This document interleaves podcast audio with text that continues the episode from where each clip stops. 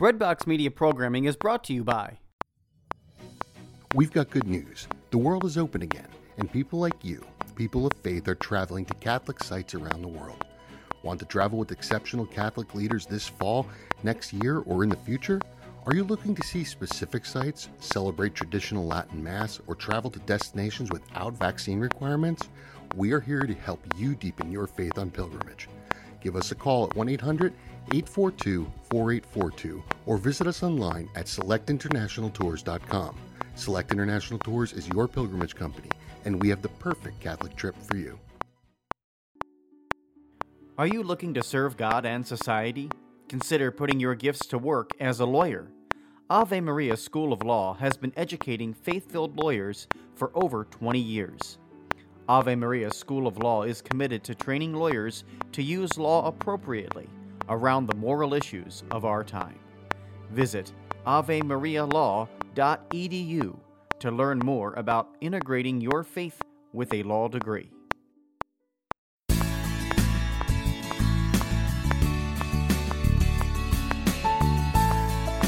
Hello there and welcome. My name is Gary Zimak. I'm going to be your host for the next 30 minutes. I have a seat reserved for you here, so I hope you can pull it up and relax as we hang out and look at the Mass readings for the 13th Sunday in Ordinary Time. Now, I have to be honest with you. You know me, I'm always honest with you.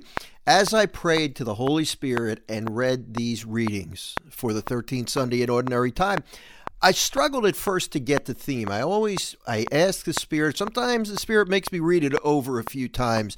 Here's the theme that I came up with: putting God first. I know we all say we do it. Let's take a look at what it means to put God first. And if you think you understand, I want you to know that you're going to be challenged by these readings because I thought I got it. And these readings are challenging. So I'm going to ask in a couple minutes when we say our prayers for the Spirit to really guide me so that we can hear him his message uh, through these readings. I want to make sure I get this right. This can be a challenging topic. What does it mean to put God first? How do other people work into the whole putting God first thing?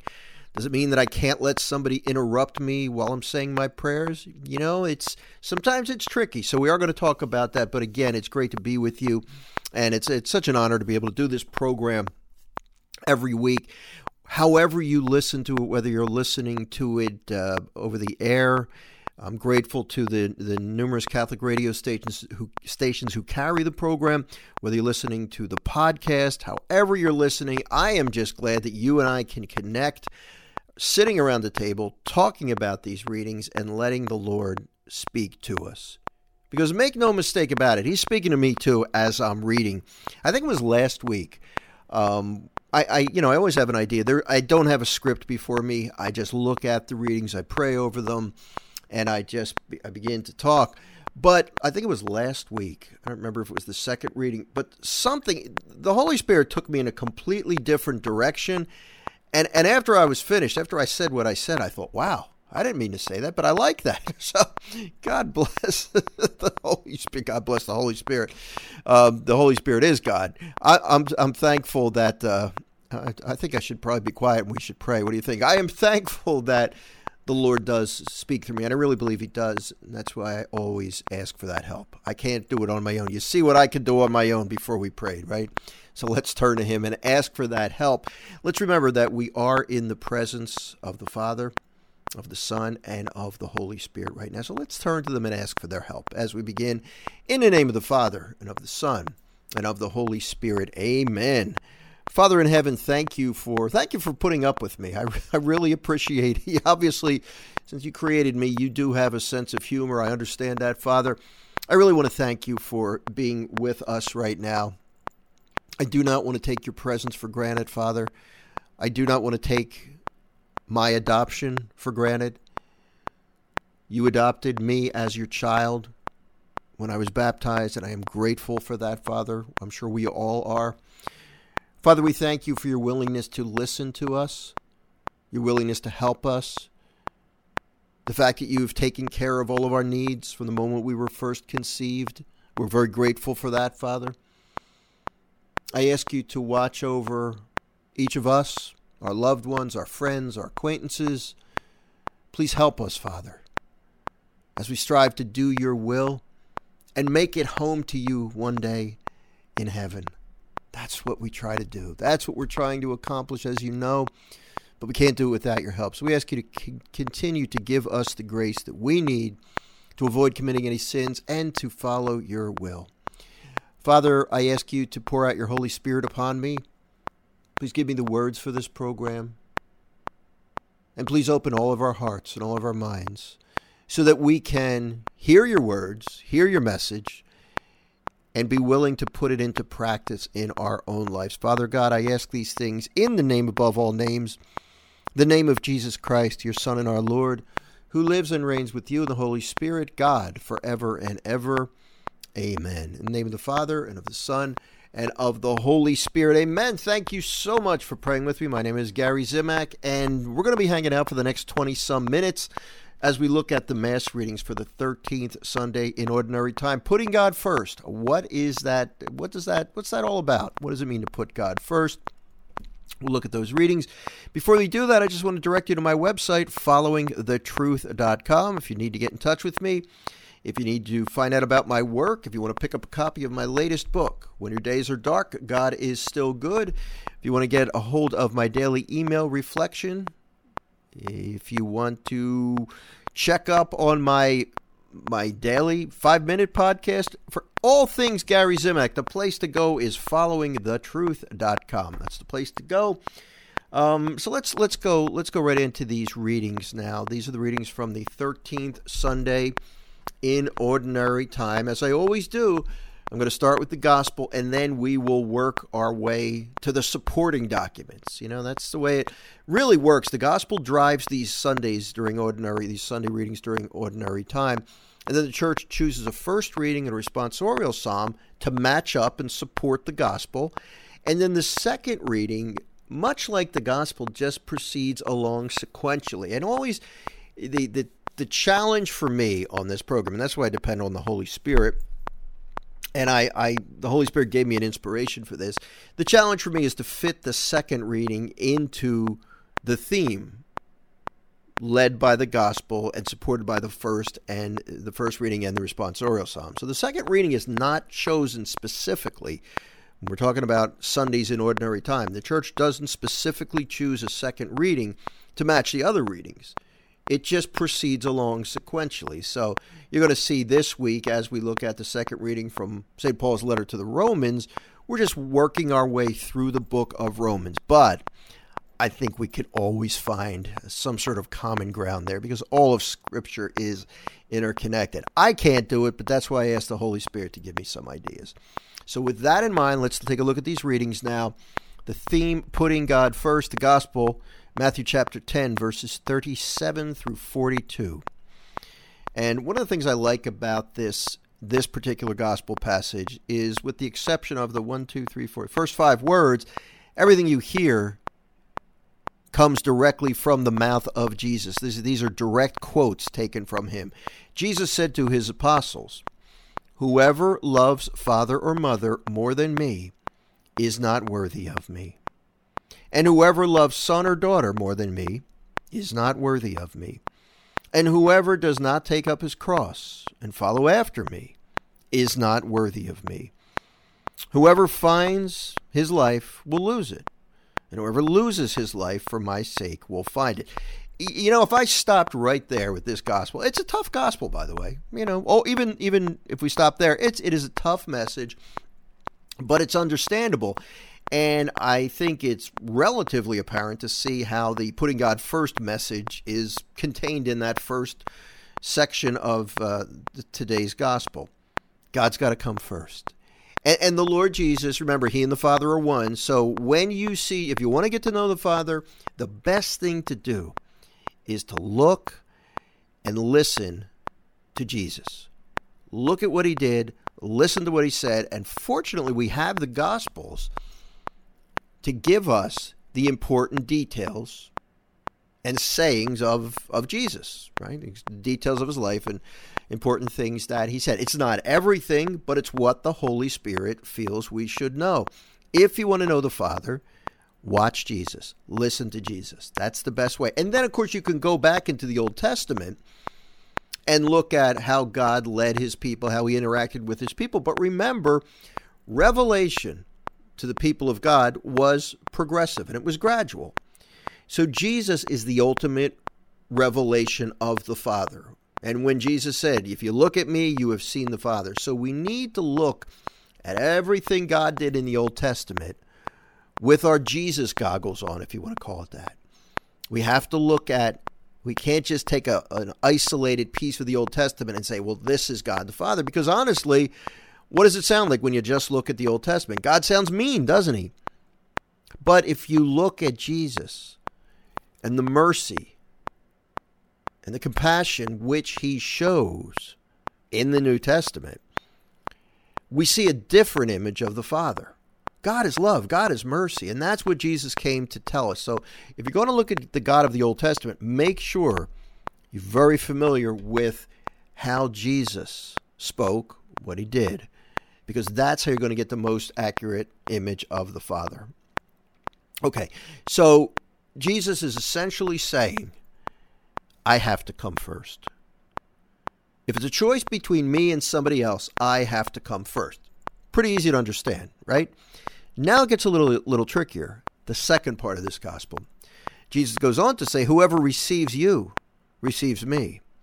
And whoever receives me receives the one who sent me.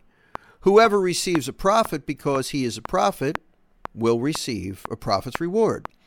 And whoever receives a righteous man because he is a righteous man will receive a righteous man's reward. And whoever gives only a cup of cold water to one of these little ones to drink, because the little one is a disciple, amen, I say to you, he will surely not lose his reward. So it almost sounds like these two parts of the gospel are a little bit contradictory. First, Jesus is saying, I've got to come first. Other people, they have to come second. And then Jesus talks about receiving another person. And when you do that, you receive me. Well, which is it? Is it the other people or the Lord? And I think I think what we need to remember, and what the Holy Spirit I think is is telling me to is, is giving me through this, is that yeah, we're called to love other people, but we're called to love them, to love God in them, if you want to say that. You know, Jesus does not suffer on the face of the earth right now. Jesus is perfectly happy in heaven. But while he was here, while he was here on this earth, he did suffer. And it was possible for somebody to ease his suffering. 2,000 years ago, it was possible for somebody to give him a drink of water, to, to, to help him to bathe his wounds, or to wipe his face, or something like that, or give him a place to sleep. I mean, it was possible to literally comfort Jesus. But now he's not walking the faces of the earth. He's here with us. He's present spiritually, he's present in a real way in the Eucharist, but we can't necessarily comfort him. But what we can do is comfort Jesus in the suffering, his suffering brothers and sisters and members of the church. So, in a sense, when I give a cup of cold water to someone who is thirsty, or comfort them in their affliction, or sit with them, if I have the intention of doing it out of, out of love for Jesus, then I am fulfilling that first part of his instruction that I read. He is coming first when I'm loving somebody else for the sake of Jesus or loving Jesus in that person. So I, I really believe that the important thing to remember is that it's a mindset, it's a decision, it's an act of the will to choose to comfort Jesus and to love Jesus through other people. And there are going to be times when we will have to make that choice. I always give the example when it's a tough one. When your spouse or a good friend says, Why don't you skip Mass this week? Let's go away. I need a vacation. We can pray out on the beach or something. In that case, the Lord's got to come first. And you have to say, No, that's wrong. You know, for the most part, this works out okay and we can love God by loving other people. But when it comes to a choice, when you got to make a choice, either loving God or loving another person and not loving God, right? Because that's a, that's a case in point where we could be doing something that would not be loving God by doing something with another person. In that case, the Lord has to come first. And that's that's sometimes that's not all that easy. Private prayer time very important. You got to have it every day. We re- we really do. We our our faith would just wither and, and die if we did not spend time in prayer every day. But if you got a sick child, or your spouse needs you, or a neighbor is in a desperate situation, the Lord expects you to give up the prayer time and go out there and help somebody. But the only way you're going to figure that out is by having a close relationship with God and being able to be praying frequently and asking the Holy Spirit to help you. You know, I ask the Holy Spirit all the time, help me, let me know what to do. But ordinarily, as Christians, we can love God by loving other people. And in a sense, we are putting Him first. Not in a sense, we are putting Him first. Let's look at the first reading it's from the second book of Kings, beginning in chapter 4, verse 8. One day Elisha came to Shunem, where there was a woman of influence who urged him to dine with her. Afterward, whenever he passed by, he used to he used to stop there to dine. So she said to her husband, I know that Elisha is a holy man of God. Since he visits us often, let us arrange a little room on the roof and furnish it for him with a bed, table, chair, and lamp so that when he comes to us, he can stay there. Sometime later, Elisha arrived and stayed in the room overnight. Later, Elisha asked, Can something be done for her? His servant Gehazi answered, Yes, she has no son, and her husband is getting on in years. Elisha said, Call her. When the woman had been called and stood at the door, Elisha promised, This time next year, you will be fondling a baby son. So, here in this first reading, we see an example of somebody doing something for God by being kind to another person. It was done because of love of God. Um, the woman in this reading, in this first reading, told her husband that the prophet Elisha is a holy man of God. So she's loving him out of love for God. And as a result, we can see she gets her reward at the end. Now, you're not always going to get your reward in this life. This is just an illustration. Our reward for loving God and loving others, for the most part, is going to be experienced in heaven.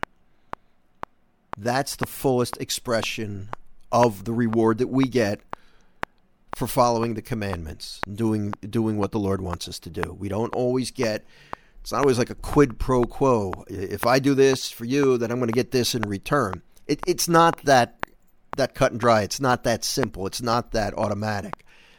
A lot of times the reward might be invisible and it might be delayed. So we can't expect, well, I'm going to do this because I'm going to get something out of it in return. And and that's a case where you're not doing it for the right reason. But I think that first reading is a good illustration of what we heard in the gospel. I'm going to love this person, not because they're lovable, not because I feel like loving them, but I'm going to love them because God wants me to love them. He wants me to see Him in them. And that's when it gets challenging. That's when it gets very challenging because oftentimes we don't want to love the unlovable. But as Christians, that's what we're called to do. The responsorial psalm is Psalm 89 Forever I will sing the goodness of the Lord. The promises of the Lord I will sing forever. Through all generations my mouth shall proclaim your faithfulness. For you have said, My kindness is established forever. In heaven you have confirmed your faithfulness. Now, we see here a reference to the faithfulness of the promises of God. What Jesus is basically saying, we see it in the gospel, is if you do this, if you live your life this way, you will receive your reward in heaven. So God is faithful. You can take that to the bank. That's legitimate. That's he's not going to change his mind on that. And as a result, we can sing the goodness of the Lord because he is faithful, because he is good. Blessed the people who know the joyful shout. In the light of your countenance, O Lord, they walk. At your name they rejoice all the day, and through your justice they are exalted. You are the splendor of their strength, and by your favor our horn is exalted. For to the Lord belongs our shield, and to the Holy One of Israel our King. Forever I will sing the goodness of the Lord. God is good. We can always count on God being good. He's true to his word. He's not going to let us down. He is always good. Let's look at this uh, second reading. Romans chapter 6, St. Paul's letter to the Romans chapter 6, and it begins in verse 3. Brothers and sisters, are you unaware that we who were baptized into Jesus Christ were baptized into his death? And I want to stop it at that, that first question and highlight something I may have mentioned earlier the fact that when we are baptized, we not only become members of the church, it sounds cold to say we become members of the church.